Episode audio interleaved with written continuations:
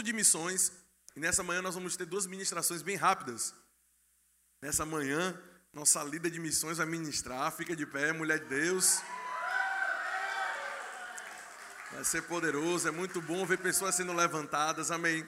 Mas nós também estamos em um mês que estamos falando, nós temos um tema para a escola dominical. O tema desse mês é dízimos e ofertas. Então eu vou falar, eu creio que bem rápido aqui sobre dízimos e ofertas, para nós mantermos a ministração do mês. E logo, logo nós vamos ter outra ministração também rápida sobre missões com essa mulher de Deus. Amém? Glória a Deus. Eu não sei quantos aqui já tiveram a sua vida transformada por meio de uma semente, irmãos. Se você acha que não, Jesus Cristo foi a maior e principal semente. De alguma forma, algum tipo de semente já atingiu, já tocou a sua vida, irmãos. Uma semente de abraço, seja uma semente ah, de presente ou uma semente financeira. Nós temos falado de vários tipos de sementes aqui, semente de perdão, ações de graças, mas nessa manhã eu quero falar sem medo de ser feliz sobre sementes financeiras, semente de dinheiro. Amém. Eu sei que nossa igreja não fala só sobre isso, mas também fala a respeito disso. Amém. Nós não temos vergonha de dizer isso, irmãos, porque Satanás faz questão de tentar camuflar ou colocar uma barreira em qualquer assunto que seja crucial na vida de um cristão. Amém. Os assuntos que não fazem os cristãos ah, saírem da média, Satanás, Satanás até, vamos dizer assim, permite dentro da igreja. Amém. Mas os assuntos que fazem os cristãos romperem, irmãos, geralmente esses assuntos, Satanás faz com que a, a religião crie uma casca para que a igreja não penetre na realidade desse assunto. Por exemplo, um assunto que mudou a história da minha vida foi quando eu descobri que eu sou a justiça de Deus.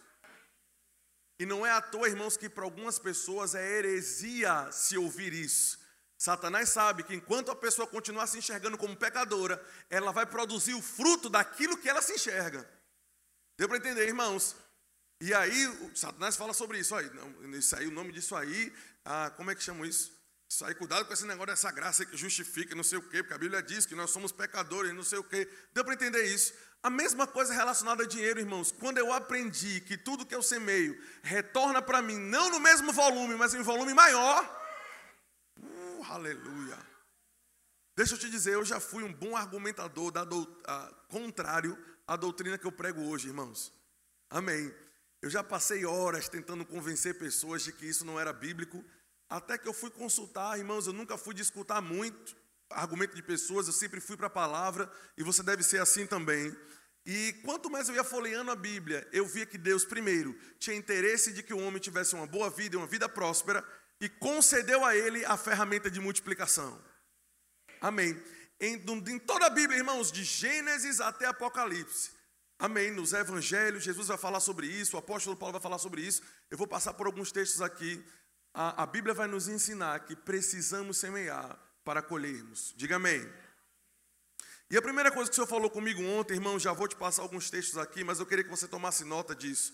É que Deus falou comigo, Samuel, a colheita que você espera sempre está dentro da semente que você deve semear.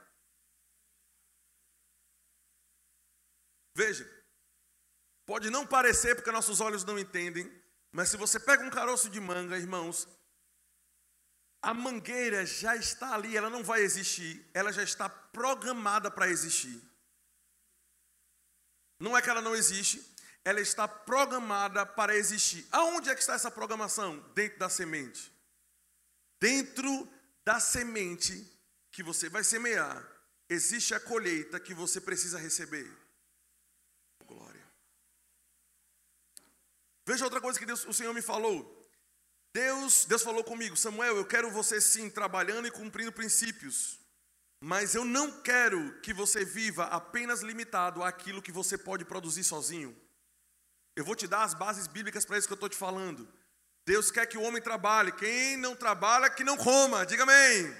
A Bíblia fala sobre isso. Deus quer que o homem trabalhe, Deus quer que o homem cumpra princípios, mas Deus não criou o homem para viver somente daquilo que o homem sozinho pode produzir. Oh, aleluia! Você vai trabalhar e você vai fazer sua parte, você vai fazer sua poupança, você vai fazer o que Deus lhe mandar fazer na Bíblia, irmãos, mas Deus não quer que o seu estilo de vida seja limitado àquilo que o seu braço pode produzir. Veja, quando o povo de Deus herdou a terra prometida, Deus falou: vocês vão herdar casas que vocês não construíram, casas aplainadas e prontas. Oh, glória! Vocês vão ter terrenos. Eu poderia ler isso, esse texto especificamente eu não vou ler agora. Mas você vai ver isso na entrada do povo de Deus na terra prometida. Deus falou: vocês vão herdar terras, vão herdar ouro, vou multiplicar o teu gado, vou multiplicar a tua colheita. Aí Deus disse: Mas não esquece de uma coisa: não viva conforme a força do teu braço, mas confie em mim, que sou eu que te dou força para adquirir riqueza. Irmão, a minha vida prosperou de forma extraordinária quando eu entendi que eu faço a minha parte, mas não estou limitado àquilo que apenas a minha parte produz. Na vida de um crente nascido de novo, tem que existir o fator sobrenatural. Oh, glória a Deus. É óbvio, irmãos, que o, o que destrava o fator sobrenatural são, é a obediência aos comandos que o Senhor nos dá. Veja, Deus nos programou para sermos cooperadores dele. Diga cooperador. Diga participante. Veja, Jesus multiplicou os pães e peixes. Eu estou indo direto ao ponto, porque o tempo vai ser curto. Eu poderia, irmãos, fazer uma mensagem de uma hora, mas eu estou indo para os últimos 30 minutos da mensagem. Não é melhor assim? Ok, ok, obrigado. Amém. Jesus multiplicou os pães e peixes para 5 mil homens, multiplicou ou não? Mas ele disse para o homem: traga o que você tem. O que, é que você tem na mão? Faça a sua parte, deu para entender. Deus abriu o mar vermelho ou não abriu? Mas Moisés, você tem o que na mão? Senhor, eu tenho um cajado. Glória. Eu poderia te dar vários exemplos aqui, irmãos. Ah, ah, ah, eu vou fazer isso, vai receber isso, vou. Traga o que você tem nas mãos. O que é que você tem nas mãos? Eu falei sobre isso num culto, num culto de oração recente, irmãos. A, a provisão de Pedro, parte da provisão que Pedro iria receber da parte de Jesus para pagar os impostos, estava dentro do dom e da habilidade que Deus deu a ele. Veja, quando Pedro precisava de dinheiro para pagar imposto, Jesus mandou ele buscar na boca de um peixe. Qual era a profissão de Pedro? Pronto, Jesus falou: Eu vou usar o seu dom e talento também. Você nasceu para isso, eu te chamei para ser pescador. Vai ter recurso também da minha parte, dentro do dom e talento que eu te dei, mas não se limite. Jesus foi o mesmo Jesus que disse: O teu suprimento está dentro do teu dom e talento. Mas foi o mesmo que disse: Sai de baixo, eu vou levantar o cesto aqui agora e para alimentar cinco mil só sobrenatural. Então veja, irmãos, Deus não quer, Deus não nos quer limitado. Vou dizer de novo, escuta, o Espírito de Deus está falando, para você acreditar que é Deus, assim diz o Senhor. Eu não te quero limitado ao seu salário. Não é bíblico, não faz parte do plano de Deus. Viver limitado no contra-cheque, irmãos. Um Deus que tem sete caminhos para Satanás fugir. Não, só tem um para te abençoar. Vou dizer de novo. Até para Satanás correr, Deus cria sete caminhos. Para te abençoar, ele não tem um só, irmãos. Por sete caminhos ele fuge. Eu creio, irmãos, que Deus tem muito, muitas formas, muitas maneiras, irmãos, de te abençoar.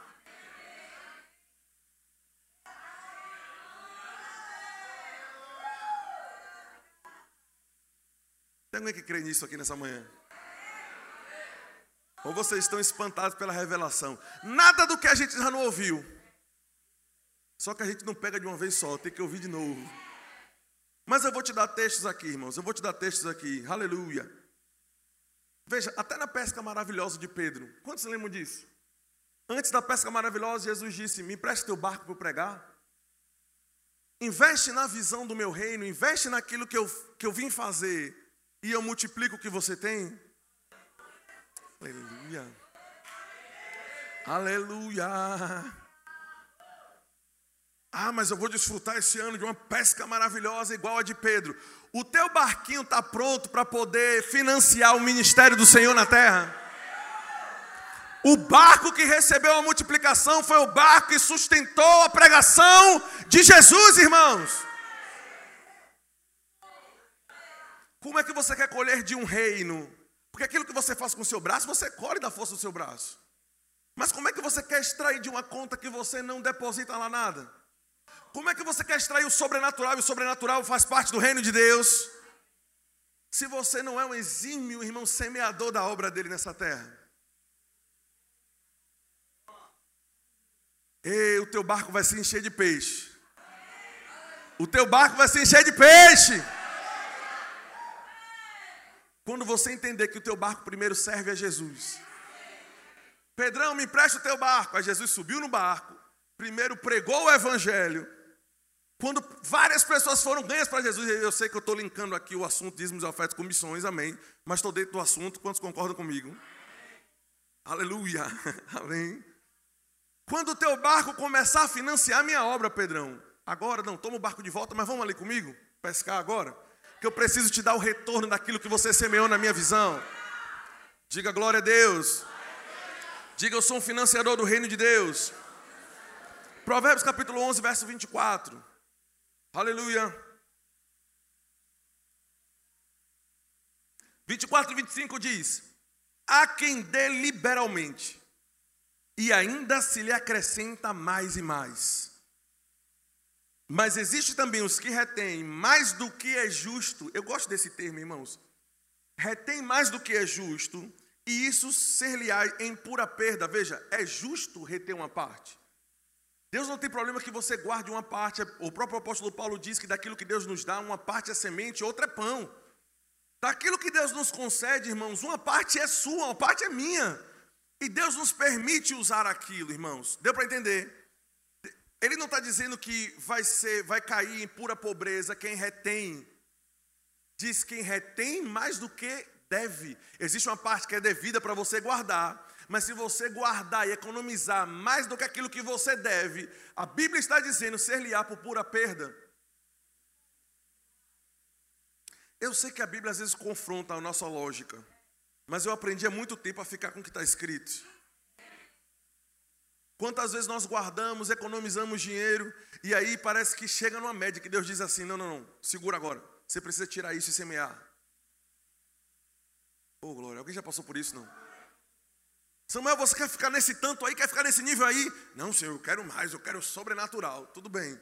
Todo sobrenatural começa com uma semente. Seja semente financeira, seja semente de obediência, todo sobrenatural começa com obediência a um comando espiritual. Quem quer viver o sobrenatural da parte de Deus?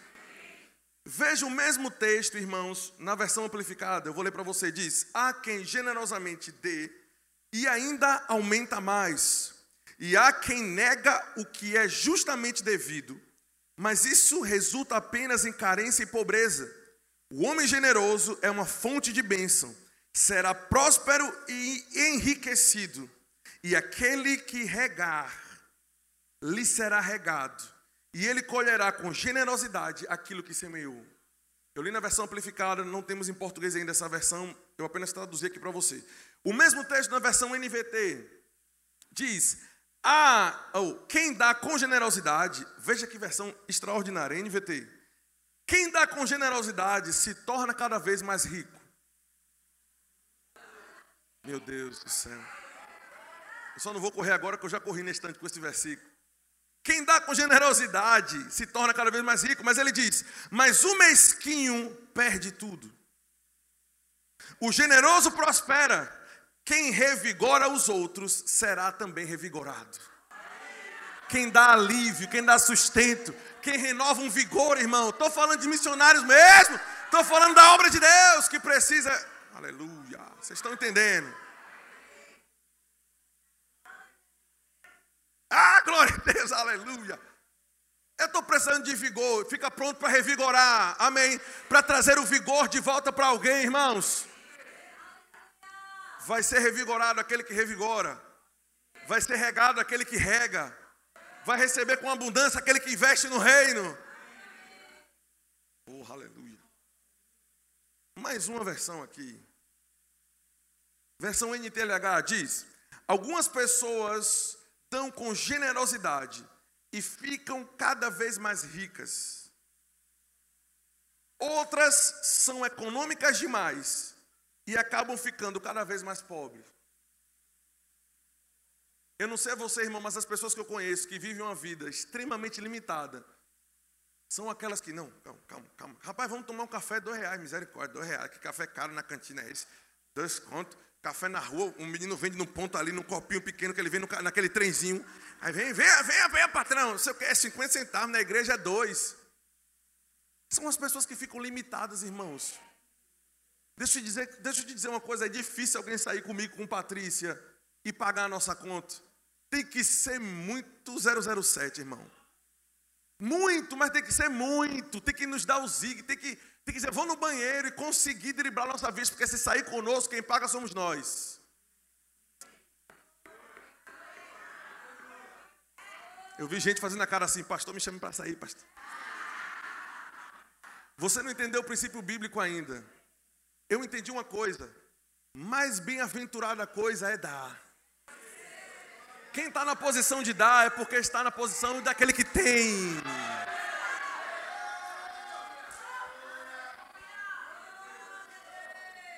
Aleluia! Irmãos, eu comecei a destravar esses princípios, irmãos. Comecei a semear, comecei a pagar a conta dos outros mesmo. Fui tomar um café com o um rapaz no shopping. E eu, eu sei que o rapaz tem muito dinheiro. Mas não é porque ele tem muito dinheiro.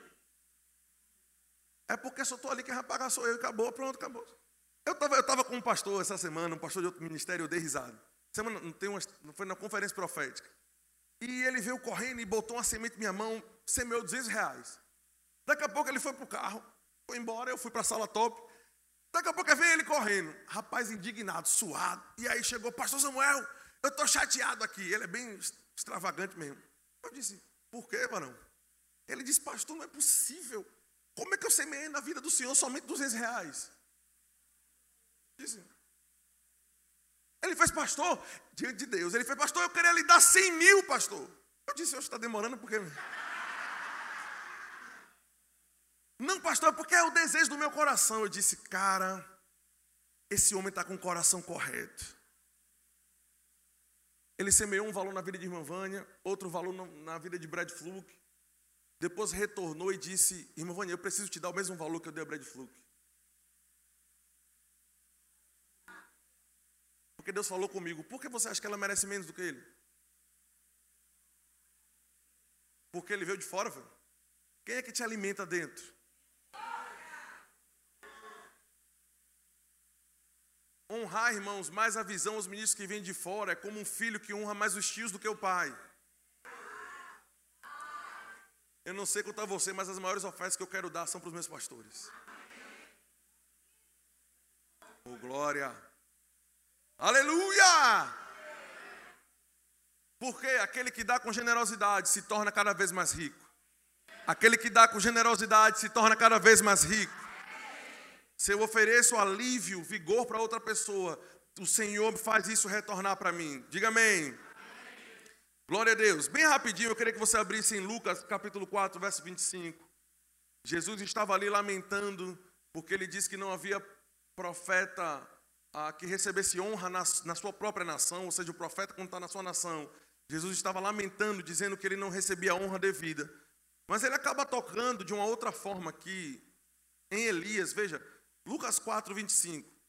Ele diz: Eu asseguro a vocês que havia muitas viúvas em Israel no tempo de Elias, para poder defender o argumento dele, amém? Defender a lamentação dele, a tristeza dele, das pessoas estarem dizendo: Não, esse é Jesus, eu conheço o pai, conheço o irmão, conheço ele. Ok? Aí Jesus disse: Não há profeta sem honra, senão na sua nação. Para defender esse argumento, ele traz uma base bíblica, ele fala sobre Elias. Ele diz: Assegura vocês que havia muitas, muitas viúvas em Israel no tempo de Elias, quando o céu foi fechado por três anos e meio e houve grande fome na terra. Contudo, Elias não foi enviado a nenhuma das viúvas, senão a viúva de Sarepta. Diga, várias viúvas várias necessidades, mas apenas uma específica recebeu. Veja, na visão de Jesus, Elias foi enviado para suprir a necessidade de uma viúva. Na visão de Jesus, Elias foi enviado para suprir a necessidade de uma viúva. Em 1 Reis 17, nós vamos ler daqui a pouco, abra no versículo 11. 1 Reis 17, quando o, o, o ribeiro ali seca, Deus manda Elias se levantar e disse: Elias, vá para Sarepta que eu ordenei que uma viúva te sustente. Veja, na visão de Jesus, Elias foi lá para abençoar a mulher. Mas Deus disse: Elias, vá para Sarepta, porque uma mulher vai te sustentar. Oh, glória. Vamos, vamos continuar e vocês vão entender. Veja. 1 Reis 17, 11. Enquanto ela ia buscar água, Elias gritou: Por favor, traga também um pedaço de pão. Mas ela respondeu: Juro pelo nome do Senhor, o teu Deus, que não tenho nenhum pedaço de pão, eu só tenho um pouco de farinha. Diga, farinha pouca.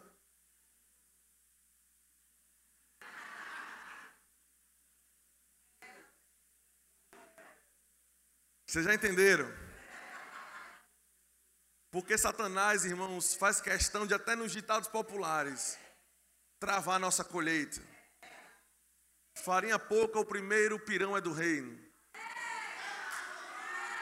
Farinha pouca, o primeiro pirão é do profeta, é da visão. Do contrário, a farinha pouca, o meu pirão primeiro, Satanás sabe o destino. Eu, eu e meu filho vamos comer. A farinha pouca, o meu pirão primeiro. Eu e meu filho vamos comer e logo morreremos. Oh, aleluia. Veja, Elias foi enviado, na, na verdade, Deus enviou Elias para a mulher sustentar ele. Mas Elias entendeu: primeiro eu tenho que trazer a multiplicação para essa mulher, para que então ela me sustente. Foi por isso que Jesus falou o processo invertido, porque Jesus sabia o final da história. Você concorda que se Jesus citou, Jesus lia a Bíblia, irmão? Amém? Amém, glória a Deus. Jesus lia a palavra e ele viu, como se ele estivesse dizendo, estou trocando miúdos aqui, amém, estou conjecturando. Mas nós somos seres inteligentes, podemos pensar, amém. Rapaz, meu pai enviou Elias para ser sustentado pela mulher, mas na verdade, foi Elias que foi enviado para aquela mulher para sustentar a vida dela. Porque ele leu o final da história e viu aquela mulher que ia sustentar ele, primeiro deu a ele, e a multiplicação que ela recebeu sustentou ela e ele.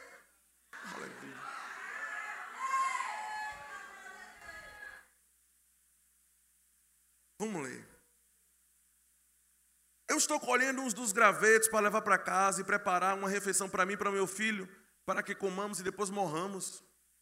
Se a farinha for pouco e o primeiro pirão for o seu, o final é esse. Elias, porém, lhe disse: Não tenha medo, vá para casa e faça o que eu disse. Mas primeiro faça um pequeno bolo com o que você tem e traga para mim. E depois faça algo para você e para o seu filho. Se eu fosse aquela mulher, irmãos, na carne, eu ia dizer: Eu vou comer o que depois? Você não está entendendo, não, eu só tenho um pouco. O primeiro que eu fizer para tu, um homem desse, acabou o restante. Ok, mas vamos lá. Pois assim diz o Senhor Deus de Israel: a farinha da vasilha não se acabará, e o azeite da botija não se secará, até o dia, diga até o dia. Que o Senhor fizer chover sobre a terra. Então ela foi e fez conforme o Senhor lhes dissera. E aconteceu que a comida durou muito tempo para Elias, oh aleluia, e para a mulher e a sua família. A visão de finanças no reino de Deus, irmãos, é para abençoar o povo, mas para abençoar a visão, entenda? Eu quero que você enxergue Elias aqui como o reino de Deus diante daquela mulher. O profeta era aquele que trazia a palavra de Deus, trazia os direcionamentos, amém? Pois a farinha da vasilha não se acabou e o azeite da botija não se secou, conforme a palavra que o Senhor tinha dado a Elias. Irmãos, eu estava estudando e alguns estudiosos dizem que ah, o ribeiro deve ter demorado entre cerca de seis meses a um ano para secar. Ok. Dentro dessa conta, nós temos uma estimativa aí de pelo menos na frente, lendo, lendo amém, fazendo os cálculos dos versículos anteriores aqui, que eu não vou fazer. Nós tínhamos pela frente aqui, o povo tinha na verdade, mais ou menos dois a três anos de fome ainda. Dois anos e meio a três anos de seca ainda. Amém. Por quê? Porque você, quando você for contar a época que a chuva voltou a cair, foi a época que a vasilha parou de produzir azeite. Porque ele disse que iria produzir até que a chuva voltasse a cair. Deu para entender, irmãos? Está falando de um tempo de crise, está falando de um tempo de seca. Enquanto a coisa não voltar ao normal, amém? Deu para entender, irmãos? O profeta disse: se você primeiro entregar para o reino, no tempo de crise, a mesma vasilha não para de produzir. Até mesmo um recurso, um canal. Ah, mas eu tinha três, quatro empresas e o negócio está tá, tá difícil e eu só eu só estou com uma empresa agora. estou num tipo de crise. Amém. Mas se você entender o princípio de semear no reino, até que você volte a ter 5, 6, 7, 10 empresas, uma debaixo de uma semente no reino de Deus produz o que 5, 6, 7. Mais do que querer te empolgar aqui nessa manhã, precisamos entender o princípio.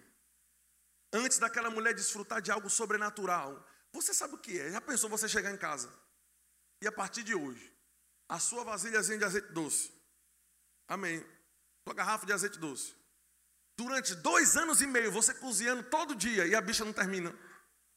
Todo dia você, feijão, arroz, não sei o quê, e derrama, janeiro, fevereiro, março, abril, é, passa um ano, dois anos, e você olha só onda cheia, irmão. Pelo amor de Deus. Você tem ideia, irmão, do nível do suprimento sobrenatural que essa mulher recebeu? Porque ela primeiro entendeu, farinha pouco o primeiro pirão da visão. É do profeta, é do reino. Eu estava escutando um homem de Deus, quem conhece Luciano Subirá, ministrando sobre isso uma vez, irmãos, e ele disse algo impressionante. Ele disse: O Senhor me corrigiu. Porque, irmãos, ele disse que fazia o seguinte: no momento das maiores crises, dos maiores apertos, e ele disse que os crentes fazem isso, eu sei que é verdade, porque eu já fiz muitas vezes, irmãos. No momento das maiores crises, onde você tem que cortar muitos gastos, e às vezes você tem que cortar gastos mesmo, porque vai ser sabedoria e bom senso, para que você se restabeleça. Isso é bíblico também. Se você estava em uma vida de desordem e desorganização, às vezes Deus vai te mandar cortar algumas coisas. Mas sabe o que o Senhor falou com ele? Porque a primeira coisa da sua lista para cortar são as ofertas que você dá.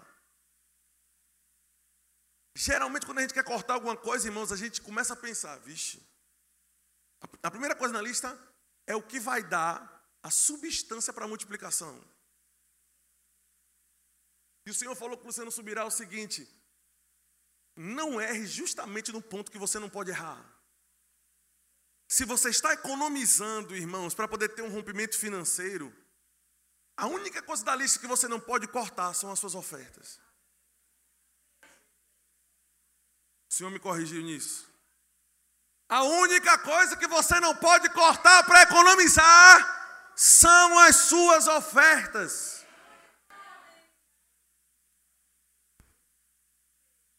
Eu vou te mostrar esse mesmo princípio em outro texto, nós vamos concluir. Filipenses capítulo 4.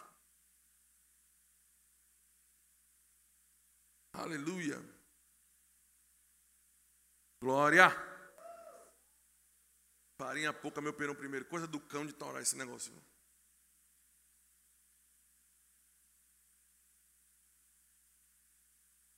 Farinha pouca, o primeiro pirão é a semente da multiplicação. Amém. Glória a Deus. Estou resumindo aqui para a gente ganhar tempo, ficar dentro da programação. Eu já, já confessei várias vezes, irmãos, Filipenses 4,19. Quem conhece Filipenses 4,19? Quem confessa Filipenses 4,19? Ok. Ótimo. E o meu Deus, ou oh glória, segundo as suas riquezas em glória, suprirá em Cristo Jesus cada uma das vossas necessidades. Quantos creem nisso? Você vai continuar crendo quando nós voltarmos para o capítulo. Vamos, vamos regredir capítulo 14, versículo 14.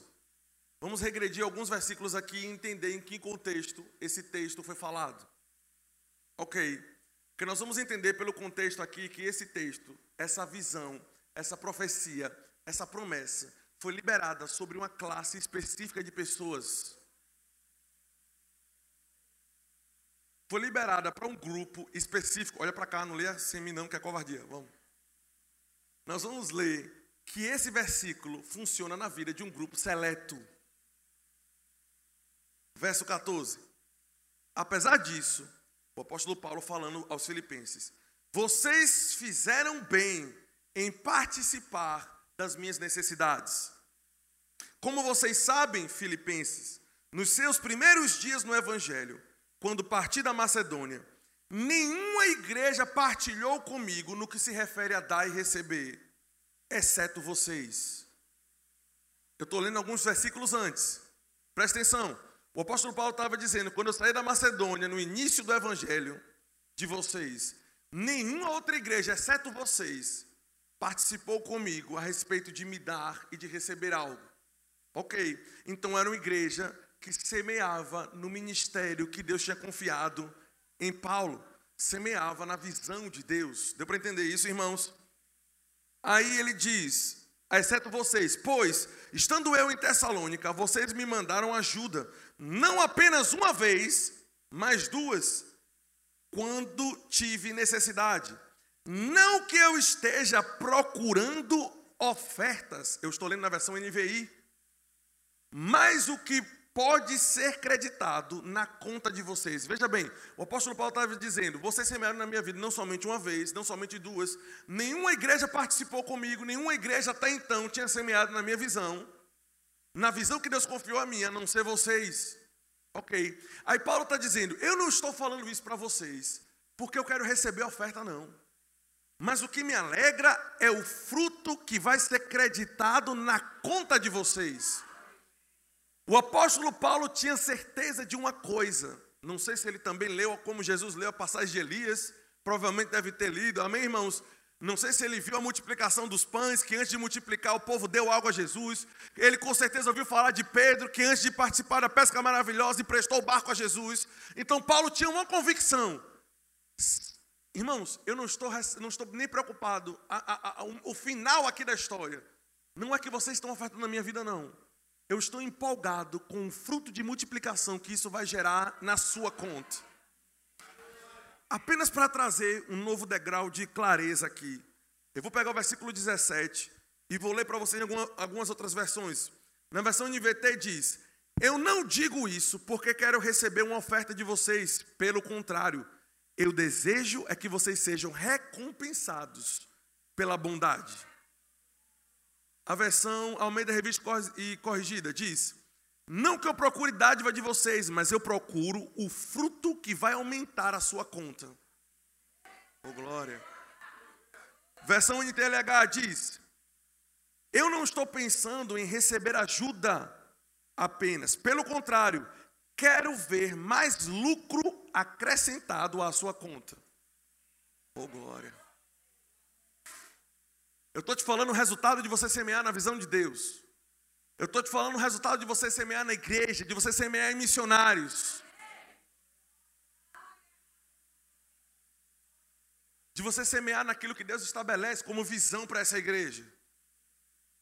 Aleluia. Dia 31 está chegando, irmãos, e Deus colocou uma palavra no coração dos nossos pastores. Nós temos uma visão para alcançar nesse prédio aqui que nós alugamos aqui do lado. Tem crianças que já estão sofrendo, esperando o local ficar pronto. Você sabe que nesse prédio que nós alugamos aqui, uns, uns, chega a dar 50 metros, não, 30 metros, não sei. Algumas casas aqui do lado, um prédio, um, um prédio, um tamanho bom, sai na outra rua, onde o pastor vai fazer o centro de cura, a entrada vai ser pela rua de trás. Glória. Na frente, amém. O desejo do coração, a visão dos nossos pastores, irmãos, não é somente receber a igreja de crianças, mas nós temos uma creche que atenda principalmente a crianças autistas. Sabia que a necessidade já existe? As crianças autistas já existem. Estão esperando o local ficar pronto. Glória. E a oferta especial do dia 31 de dezembro vai ser toda para isso. E Deus colocou no coração dos nossos pastores que dia 31 de dezembro nós vamos levantar uma oferta de 100 mil aqui, irmãos. Eu estou dentro desse negócio.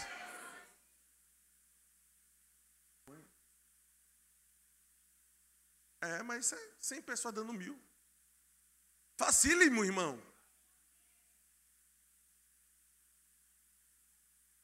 Agora veja, imagina o pastor Raimundo, irmão, vão dizendo, cara, eu estou falando isso para vocês, não porque eu estou querendo a oferta para fazer o prédio, mas porque eu estou pensando, deu para entender isso? No lucro que vai ser aumentado na sua. Oh, aleluia. A versão VFL da Bíblia diz: Não é que eu queira que vocês me deem apenas alguma coisa, o que eu quero é lhes dar a ocasião para que vocês sejam ricos.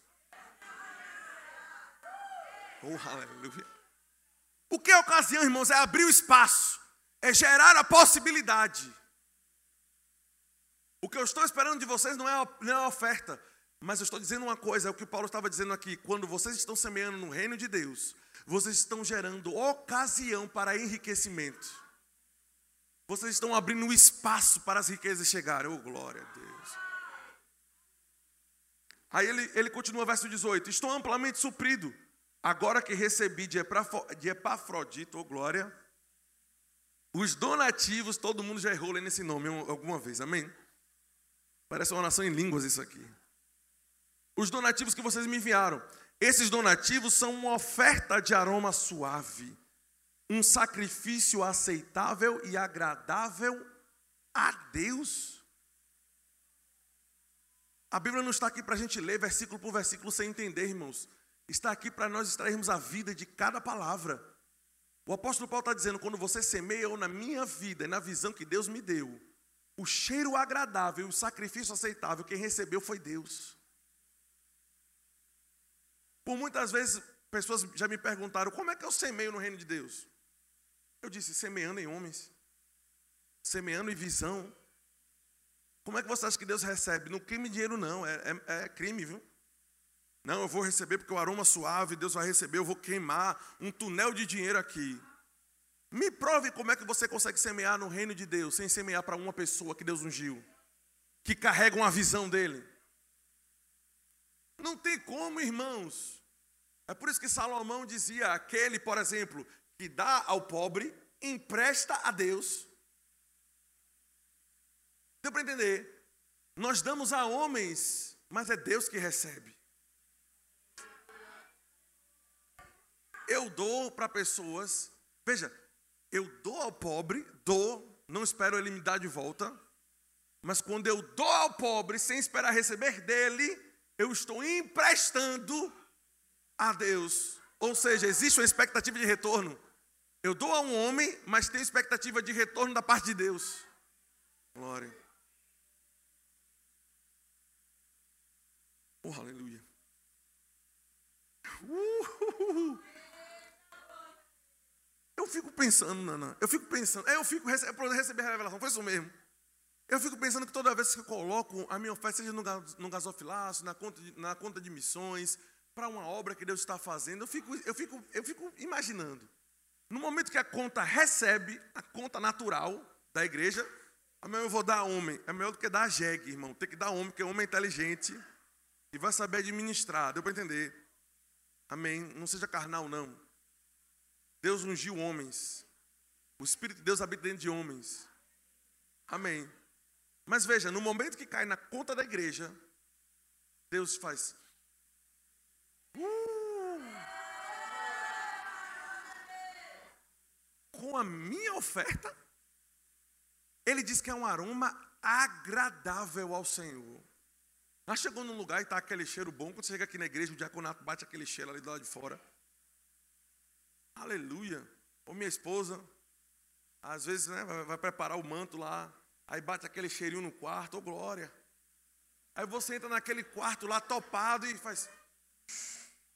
Meu Deus, meu Deus do céu. Barabaxê, cara.